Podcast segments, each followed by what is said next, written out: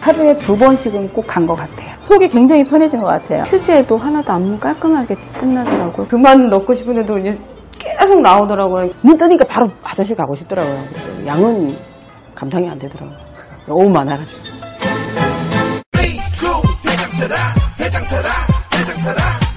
장실 장실 굿모닝 화장실 바나 바나 굿모닝 바나나 검색창에 미궁 대장사랑 결혼, 출산을 하고 안 하고는 개인의 선택입니다. 하지만 결혼을 하고 싶어도 아이를 낳고 싶어도 상황이 여의치 않아 포기하는 청년이 있다면 이제 서울에서는 포기하지 마십시오. 서울시는 적어도 살 곳이 없어서 아이를 돌봐줄 사람이 없어서 결혼, 출산을 포기하는 청년이 없도록 신혼부부용 주택을 대폭 늘려 지원하고 0세부터 초등학생까지 온 마을이 함께 돌보는 체계를 구축합니다. 청년의 사랑에 투자하는 서울시와 함께합니다.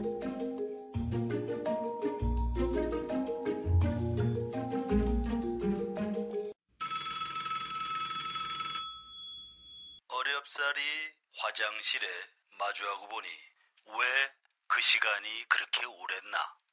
왜 학문에 그렇게 힘을 주었나? 아, 힘을 주었다 하면 안 되겠구나, 야. 스르륵 나왔다 해야지. 어깨 동무하면서. 정말 만감이 교차하는 속에서 빅동의 추억, 미궁 장사랑에서 만나보시라요.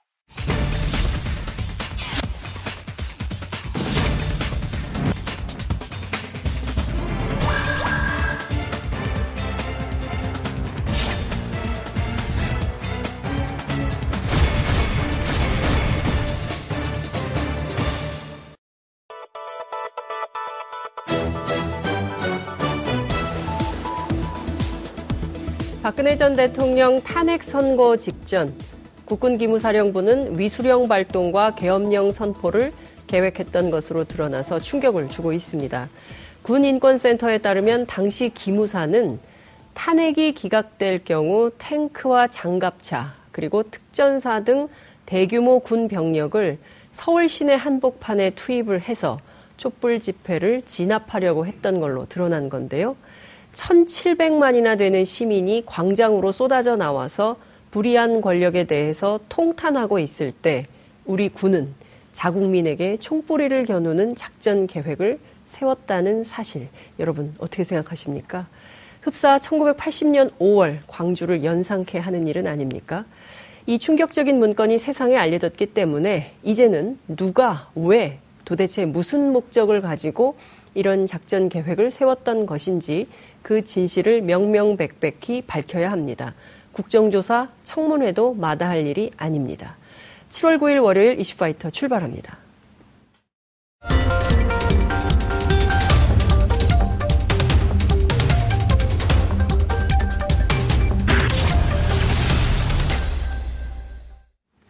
깨어있는 시민들이 꼭 알아야 할 알찬 브리핑, 깨알알 브리핑 시간입니다. 오늘은 오마이뉴스 박정호 기자 나오셨습니다. 어서 오십시오. 네, 안녕하십니까. 예, 잘 지내셨습니까? 네, 잘 지냈습니다. 밤에 여전히 잠을 못 자고 있습니다. 왜 잠을 못 주무세요? 예, 아기 때문에. 아... 아, 기가 항상 깨어 있어요. 자, 깨알날 나오다 보니까 예. 깨어있는 시민이 벌써부터 되고 있습니다. 박정호 아, 기자 자야 애기. 애기 이름이 뭐예요? 아, 유주입니다, 유주. 유주. 박유주. 아, 예, 유주는 깨어있다. 우주라고 지을 걸 그랬나? 아, 우주가 늘 깨어있게. 아, 그렇군요. 아니, 근데 어. 늘 깨어있어야 될 것 같습니다. 네. 예, 아주. 깨어있는 시민이 예, 되고 있습니다. 단련된 시민이다. 아빠를 닮아가지고 벌써부터 깨어있다. 유주 화이팅. 네, 첫 번째 키워드 보겠습니다. 네, 첫 번째 키워드는 대화의 문은 열려 있답니다. 아, 음. 지난주 폼페이오 미국 국무장관이 평양을 방문해서 네. 어, 김영철 북한 노동당 부위원장과 고위급 회담을 했는데요. 이 회담 결과에 대해서 어, 많은 언론들이 어, 지적을 하고 있죠. 어, 빈손으로 폼페이오가 돌아왔다. 헛걸음했다 이런 지적을 하고 있고요. 뭐 미국 언론 중에서도 주요 언론 몇 군데가 이런 지적을 하고 있는데요. 하지만 결론부터 말씀드리면 어, 헛걸음하지 않았고요. 대화의 문은 여전히 열려 있고 판은 깨지지 않았습니다. 그러니까요. 근데 참 그 미국 언론도 그렇고 국내 보수 언론들도 그렇고 네. 마치 이 판이 깨지기를 고대하는 것처럼 제목을 보도를 네. 너무 과하게 하고 있다. 그러니까 이제 다시 어떤 분이 그렇트, 그렇게 얘기를 하더라고요. 네. 사이체 판문점 선언 때 금방 통일될 것처럼 막 쓰던 기자들이 이렇게 되니까 또 곧 판이 깨질 것처럼 쓰고 있다. 그래서 네. 좀 중심을 잡고 언론이 보도를 해야 되는 거 아니냐 이제 이런 지적들을 하시던데요. 그렇습니다. 실제 저는 이런 시청자들이나 독자들의 의견이 맞다고 생각합니다. 언론이 네. 좀 중심을 잡고 정확하게 들여다봐야 되는데 너무 이렇게 한 부분만 좀 그렇죠. 부각을 시키고 있고요. 예, 요동치는 게 아닌가 싶어요. 네. 예. 그러니까 이번에 이제 북한이 회담 종료 후에 외무성 담화를 발표했습니다. 그렇죠. 거기서 미국 측은 싱가포르 순회 상봉과 회담의 정신에 배치되게 완전하고 검증 가능하며 비가역적인 비핵화 네. 그리고 뭐 신고, 뭐 검증 이호 뭐 이렇게 하면서 일방적이고 강도적인 이 표현이 결정적이었던 이 표현, 예, 것 같아요. 강도적인. 지적하고 있는데요. 예. 강도적인 비핵화 요구만 들고 나왔다 라고 유감을 표시했습니다. 네. 그 여기에 대해서 폼페이오 장관이 8일 도쿄에서 한미일 외교장관 회담 이후에 아, 북한에 대한 미국의 요구가 강도라면 전 세계가 강도다라고 맞받아치면서 이걸 네. 가지고 언론에서 뭐 잘못되고 있다, 판이 깨진다 이렇게 얘기하고 있는데요. 네. 하지만 이걸 봐야 됩니다. 북한 외무성 담화에 이런 부분도 있거든요. 네. 어, 트럼프 대통령에 대한 신뢰심을 그대로 간직하고 있다. 음. 그러니까 미국하고 대화를 계속 이어나갈 뜻을 분명히 하고 있는 거예요. 네.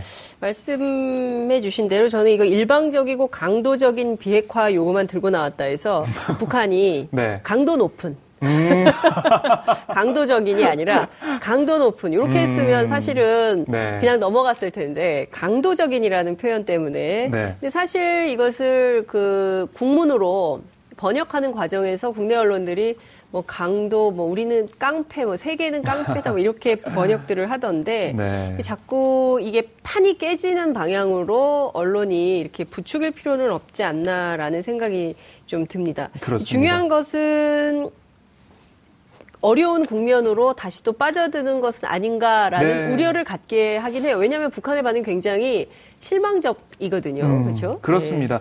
그러니까 북한의 외무성 담화를 보면 종전 선언을 세 차례나 언급했습니다. 네. 그러니까 북한은 비핵화의 구차를 위해서 대북 적대시 정책이 철회됐다는 명분이 필요한데 종전 선언과 대북 제재 완화가 해제의 출발점이다 이렇게 보고 있는데 네. 미국이 이를 쉽게 허용하지 않고 있거든요. 그러니까 빨리빨리 단계적, 동시적으로 하고 싶은데 네. 미국은 어, 폼페이오 장관이 FFVD라고 얘기했듯이 CVID는 아니지만 그래도 FFVD 최종적이고 완전히 검증된 비핵화 이게 있어야 제재 해제나 이런 걸 할 수 있다. 네. 이렇게 얘기를 하고 있어요.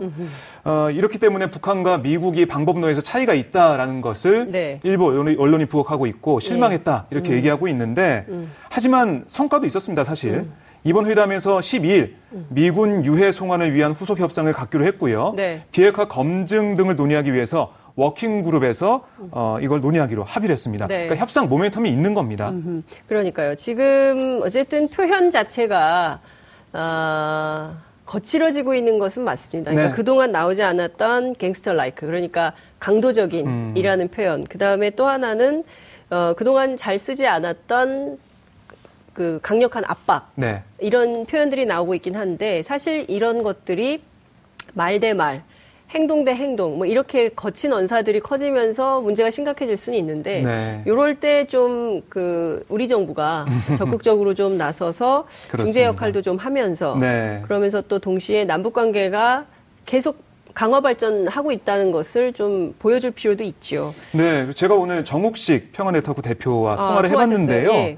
아, 이렇게 얘기하더라고요. 아까 말씀 주신 대로 네. 이 상황을 타개하기 위해서는 문재인 어, 대통령이 네. 다시 역할을 해야 된다. 아, 저하고 아. 통화 안 했는데 정식 대표. 그래서 문재인 대통령이 저번에 싱가포르 회동 앞두고 네, 어, 2차 북미, 예, 그 북미 남북 정상회담 그렇죠. 있죠. 양측을 오갔지 않습니까? 맞습니다. 그것처럼 이번에도 양측을 오가면서 조정하는 역할을 해야 된다. 이렇게 정 대표가 주장을 했습니다. 그리고 또 하나는 네. 지금 굉장히 중요한 포인트가 사실은 비핵화에 포커스를 맞추고 있는데 북한의 비핵화가 아니라 한반도 비핵화거든요. 그렇죠. 네. 그 한반도 비핵화를 위해서 북한이 어쨌든 어, 지금 동창리는 아직 그 징후가 보이지는 않지만 네. 그래도 풍계리 핵시험장에 대해서 폐쇄 조치를 폐기 조치를 내리지 않았습니까? 네. 그리고 그에 상응하는 미국의 이를테면 안전보장 조치들이 나와야 된다는 거죠. 그걸 기다리고 있었던 그러니까요. 거죠. 최소한 뭐 대북 유엔 대북 제재 혹은 또 미국 주도의 대북 제재 네. 그리고 이제 종전 선언에 대해서 좀 얘기를 한다거나 그렇죠. 뭐 이렇게 손에 잡히는 뭔가 안보 어, 장치들이 좀 나와야 되는데 그게 네. 없었기 때문에 북한이 또 이런 좀 센 발언을 한 게 아닌가 이런 걱정이 좀 강도적인. 듭니다. 예. 이런 네. 표현은 안 쓰는 게 좋습니다. 외- 그렇습니다. 외교 네. 무대에서 말이죠. 예. 어찌됐든 제가 보기에는 어 미국도 북한도 이 판을 깰 수는 없어요. 그렇죠. 예, 벼랑 끝에서 하고 있기 때문에 이 판을 깰 수는 없지만 네. 깰수 없기 때문에 다시 한번 거친 말이 있어도 또 성김대사하고 최선희 라인이 움직일 거 아니겠어요? 그렇습니다. 워킹그룹이. 만들어졌으니까 예, 네. 여기서 상당한 진전을 또 만들어내야 되지 않을까라는 생각을 좀 합니다. 문재인 대통령이 어떻게 움직일지. 예. 인도에서 또. 움직이실까요? 네, 네. 두 번째 키워드 보겠습니다. 네, 두 번째 키워드는 사면초가 기무사입니다. 아까 말씀하신 대로 네. 어, 기무사가 사면초가에 몰려 있습니다. 박근혜 전 대통령 탄핵 때, 음. 그 탄핵이 기각될 때 아, 위수령과 계엄령을 통해서 이렇게 이렇게 움직인다라는 음. 문건이 나오면서 정말 국민들이 충격에 빠져 있습니다. 아니 네. 그 이게 말이죠. 다 떠나서 그러니까 그 당시에 3월 10일 날 헌법재판소에서 이제 이정미 권한 대행이 그 헤어롤 하고 출근하고. 그렇- 예. 어, 기억하시죠 그날 기억합니다. 예, 헤어롤 저도 기억합니다. 네. 출근을 해서 어, 결정문을 낭독하지 않습니까? 맞아요. 근데 그 전에 3월 8일인가요? 3월 9일인가요? 제가 정확한 날짜는 그 기억이 나지 전입니다. 않- 예. 예. 그 이, 기각될 가능성이 높다라고 얘기를 해요. 보수 청와대에서- 언론들이 예, 청와대에서도 그렇게 그리고 판단하고 무슨 있었고. 축하 케이크 준비했다는 거 아니에요? 네. 예. 3단인지 5단인지. 그래서 어찌됐든 이쪽은 그런 생각을 하고 있고, 그 다음 실행 단계로. 왜냐하면 만약에 기각이 되면 그 다음에 분노한 국민들이 폭도라는 표현도 나온다고 하는 거 아니에요? 네. 이 굉장히 심각한 문제고, 박정호 기자 저 그때 둘이 예? 그러니까요. 저는 생방송을 얼마나 많이 했습니까? 너무 광화문에서. 아찔합니다. 이런 얘기를 어, 이번에 접하고 나서 네. 만약에 이런 군인들이 나와서 그랬으면 정말 이게 예, 우리 시민들 얼마나 평화적으로 그렇게 의사를 표현하고 있었습니까? 아니 그리고 국민들이 불의한 권력을 심판하기 위해서 광화문에 모였으면 네. 이 모인 국민들을 어떻게 하면 잘 보호할지 오- 혹시 이런 상황에서 그렇습니다. 무슨 적의 침입이 있지는 않을지 음. 이 전선을 지키는 게 군인 경찰의 역할 아니에요? 네. 네? 어떻게 그 자국민을 향해서 이 총구리를 겨누는 이런 계획을 세웠다는 것 자체를 네. 도무지 용납을 할 수가 없, 저는 좀 보면 드는데요. 그러니까 상당히 꼼꼼하게 돼 있잖아요. 탱크 200대, 뭐 장갑차 550대. 이거 좀 확인 좀 해주세요. 예. 네, 무장병력 4,800명, 네. 특전사령부 병력 1,400명 등을 동원한다. 숫자가 나와 있고요. 네. 구체적으로 배치 구역까지 정해져 있습니다. 청와대 34단 1개 여단과 1공수여단, 네. 광화문 일대에는 34단 2개 여단과 9공수여단, 서울 정부청사에는 24단 2개 중대, 국회의사당에는 24단 1개 여단이 투입되는 계획이었는데 아까 말씀하신 대로 이게 5.18 당시 광주와 흡사한 그런 부분이 있습니다. 음. 탱크와 장갑차로 장악을 하고 공수부대가 투입된다. 또한 지금 이 계획에 있는 부대들이 네. 다 육군입니다. 80년 광주에서 그랬죠. 이게요. 네. 그 지금 자유한국당 오늘 김성태 원내대표도 그렇고 전 국방위원장이었던 김영우 위원장도 그렇고 네. 이게 무슨 친위 쿠데타가 아니다. 그리고 문건에 불과한 건데 김진태 의원도 마찬가지입니다. 그렇습니다. 그러니까 별것 아닌 일을 또 이렇게 이 문건을 도대체 누가 공개한 거냐? 오히려 이게 역으로 돌리고 있어요. 음. 네. 그러니까 마치 2014년에 십상시 문건이 나왔을 때 이 국정농단의 본질로 들어가는 게 아니라 문건 유출로 만들어서 맞습니다. 사건의 본질을 흐리지 않았습니까? 네. 똑같은 행태를 하고 있는 거 아니에요? 똑같습니다. 그리고 저는 김영우 위원장, 전 위원장 말씀하셨는데요. 네. 국회 국방위는 국민들을 위해서 존재하는 거죠. 그렇습니다. 어, 군대가 어, 잘못되지 않나, 군대가 우리 국민들의 기본권을 해치지 않나 이런 것들을 감시하고 감독하는 게 바로 국회 국방입니다. 네. 근데 그런 전 국방위원장이 도대체 어떤 쿠데타 세력이 기무사가 문건을 작성하고 실행에 옮기도록 하겠는가라고 아니한 얘기를 하면서요.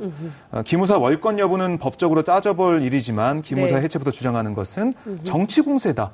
대한민국 무장해제다라고 주장했습니다. 예, 지금 뭐 방금 전에 속보가 하나 나왔는데 김영우 네. 위원장이 지금 이렇게 기무사 문제를 지적하는 것은 어, 미국산 소고기 때. 아, 예, 예. 예, 그때하고 똑같은 오늘 예, 오전에. 한 라디오 방송에서 이렇게 예. 얘기를 했는데요. 그러니까 국민들이 예, 판단할 수 있는 그런 예. 상황이 다 돼 있는데 네. 호도하고 있는 그런 모습이죠. 참 이 그런데요. 제가 보기에는 이 문건 도대체 누가 무슨 목적으로 왜 작성을 했고 네. 그이 작성을 한 당사자는 왜 누구의 지시를 받아서 이런 문건을. 기록, 작성하게 됐는지 이거 꼼꼼히 따져봐야 되거든요. 네, 이게 그래서 사실 쿠, 친이 쿠데타를 모의했던 거예요. 네. 이거 엄하게 다뤄야 되는 거 아닙니까? 그래서 뭐 국회에서도 오늘 네. 계속해서 그 얘기가 나왔습니다. 추미애 민주당 대표 필요하다면 국회 차원의 국정조사 청문회도 열어야 한다. 음흠. 반드시 진상 규명을 해서 책임자를 네. 끝까지 밝혀내도록 할 것이다라고 얘기를 했고요. 이정미 정의당 대표는 이 사건은 군부내 암약하는 음. 정치 군인들에 의한 쿠데타 모의, 기무사 해체, 국회 국정조사 및 청문회, 정치군인 퇴출 등을 요구했습니다. 네. 민주평화당도 마찬가지 얘기를 했고요. 해체 버금가는 기무사 대수술해야 된다 강조했습니다. 음. 이렇게 문건이 어떻게 유출된 건지 알아봐라. 네. 그게 중요하다. 이렇게도 얘기하고 있어요. 제가 보기에는요, 이 굉장히 심각한, 그러니까 이게 군의 정보, 그 다음에 국정원의 또 정보. 네. 이 정보 당국끼리 서로 경쟁을 하잖아요. 정보 아. 정보 경쟁을 하거든요. 네. 경찰에도 정보 라인이 있고. 그렇습니다. 그래서 어느 정보가 더 훌륭한가. 그리고 예산 같은 거, 조직 같은 거 크게 키우려고 노력을 하는데 이게 결국에는 국민의 삶의 질을 좋게 하는 방향이어야지 자신들의 조직의 안위 네. 그리고 일종의 이제 정권 안보, 그러니까 국민 안보와 국가 안보가 아니라 정권 안보에만 몰입되어 있는 방식으로 이렇게 군 조직이 움직인다고 한다면 네. 이거 이대로 놔둘 수가 없는 문제가 되는 겁니다. 그렇습니다. 예, 반드시 이것은 국회 차원에서 청문회 해야 되고요. 그 네. 책임 누군지 따져봐야 되고요. 그냥 넘어갈 일이 아니다라는 네. 말씀 좀 드리겠습니다. 자, 세 번째 키워드 볼까요? 네, 세 번째 키워- 키워드는 기내식 대신 박삼구 아웃 피켓입니다. 음. 자, 대한항공 직원들에 이어서 아시아나항공 직원들도 거리로 나왔습니다. 네. 아, 직원들은 마스크를 쓰고 광화문 거리에 서서 지난주 금요일 그리고 어제 아, 기내식 대란을 계기로 불거진 박삼구 회장과 경영진의 퇴진을 요구하는 집회를 열었습니다. 음, 어, KBS 영상 보니까요. 네. 어, 박삼구 회장을 위해서 여승무원들이 노래와 율동을 네, 아, 주말에 어떻게 봐야 됩니까? 보도가 됐는데요. 아, 한 누리꾼은 이렇게 얘기하더군요. 네. 기쁨조가 따로 없다. 아이고. 아, 그럴 정도로 직원들이 아, 이 기내식을 음. 서비스하고? 그렇게 해야 되는데 네. 자발적이라고 회사는 해명을 했는데요. 예. 어제 나온 우리 직원들의 목소리 들어보니까 자발적이 아니라고 했습니다. 제가 좀 전해드릴게요. 음. 네. 어제 집회에 나온 직원들은 분노했습니다. 한 여승무원이 마이크를 잡고 예. 이렇게 얘기했는데요. 박상구 회장이 회사로 오면 어, 로비에 빙 둘러서서 회장님을 맞이한다. 음. 화장실에 식당에 숨어 있는 승무원들 다 잡아내서 집합시킨다. 그러니까 색출하는 거죠. 회장님 안녕하십니까? 몇기 누구입니다. 회장님 만날 생각에 밤잠을 못 잤습니다. 사랑합니다.라고 했어했습니다. 예전에 이제 중앙일보 네. 기자들이 아. 사장님 힘내세요. 네. 그 검찰 포토라인에 서서 기억납니다. 예, 언론인들이 과연 저게 옳은 태도냐라고 상당히 비판을 했던 적이 있었는데요. 네. 이런 문화가 안 없어지는 모양이죠. 각 기업마다. 대한항공뿐만 아니라 아시아나, 아시아나뿐만이겠습니까? 네. 아, 지금 보면, 그러니까 오너에 대한 충성 경쟁. 이것이 정말 낯뜨거운 수준으로 계속되고 있는 건데요. 그렇습니다. 특히 항공사 갑질. 네. 그러니까 항공사 경영진의 정회, 전횡의 병폐가 깊은데요. 네. 이 여러 가지 요인이 있습니다. 사실 그 중에 제일 큰 게 바로 노조가 제 기능을 못한다 이 부분인데 2006년 12월에 항공업이 필수 어, 공익 사업으로 지정이 그렇죠. 됐습니다. 예. 10여 년 어, 넘는 기간 동안 파업을 제대로 못해요. 예, 예. 왜냐하면 필수 공익 사업장은 파업하면 안 돼요. 그렇습니다. 예. 그 국제선 80% 그렇죠. 이상을 유지해야 예, 되기 예, 때문에 예. 파업을 못합니다. 예. 그래서 단체 행동권이 없고 예. 그 전행을 견제할 장치가 없어지는 거죠. 노조가 음, 없다 보니까요. 이런 부분들 꼭 바꿔야 될 것으로 보이고요. 그리고 이 안전과 보안을 명분으로 정부의 보호를 받는 독과점 기업이 바로 항공사입니다. 음. 네. 이런 것도 바로 잡아야 될 부분이 있죠. 제가 보니까 그 무소불위예요. 네. 누구도 무서울 게 없고 그냥 그 본인이 왕국 같아요. 대한항공에서도 우리가 보지 않았습니까? 그렇습니다. 이명희 관장의 경우에는 그 전 세계에 전 세계의 그 제철 음식을 그러니까 실시간으로 과, 과일을 실시간으로 잡수셨던 네. 예? 그 왕비들이나 할 수 있는 일을 예? 그러니까요. 하는 거예요. 그리고 그 정도는 충분히 백화점에 가면 사실 수 있으실 텐데 그 정도의 그 돈을 버는 분들이라면 그러니까. 그런데 그것을? 굳이 네. 대한항공 직원들을 전 세계 라인을 다 동원해가지고 이 사유화한 거 아니겠어요? 네. 그러니까 권력의 사유화. 근데 이 권력이라는 것이 뭐 국회의원, 대통령뿐만 아니라 기업 안에서도 아무도 이게 견제받지 않는 권력이 되면 이렇게 되는 거거든요. 그렇습니다. 그러니까 시민사회는 힘이 많지 않아요. 그렇기 때문에 기업 안에서 이 사회는 뭐 하는 겁니까 도대체? 예? 이런 것들을 견제와 감시, 감사들은 뭐 하는 겁니까? 네. 짬- 사회이사들은 뭐 하는 겁니까? 짬짬이가 되고 예? 있다는 거고요. 이런 식으로 놔두도록 그냥 눈 뜨고 보고 있으니까 감시와 견제가 아니니까 마음대로 하는 거예요. 네. 아시아나의 직원들의 카톡방 이름이 네. 침묵하지 말자입니다. 아. 앞으로 직원들이 계속해서 목소리를 내고 집회를 이어갈 것으로 보입니다. 이 마음에 듭니다. 네. 침묵하지 말자. 예, 침묵하지 말고 행동하는 양심이 있어야 세상이 바뀝니다. 내가 움직이는 만큼 세상은 변화하게 돼 있다. 이런 네. 말씀 드리면서 오늘 말씀 여기까지 듣겠습니다. 고맙습니다. 네, 고맙습니다. 여러분들께서는 지금 생방송으로 진행하는 장윤선의 이슈 파이터와 함께하고 계십니다. 오늘 방송 좋았나요? 방송에 대한 응원 이렇게 표현해주세요. 다운로드하기, 댓글 달기, 구독하기, 하트 주기. 더 좋은 방송을 위해 응원해주세요. 그리고 2부도 함께 해주세요.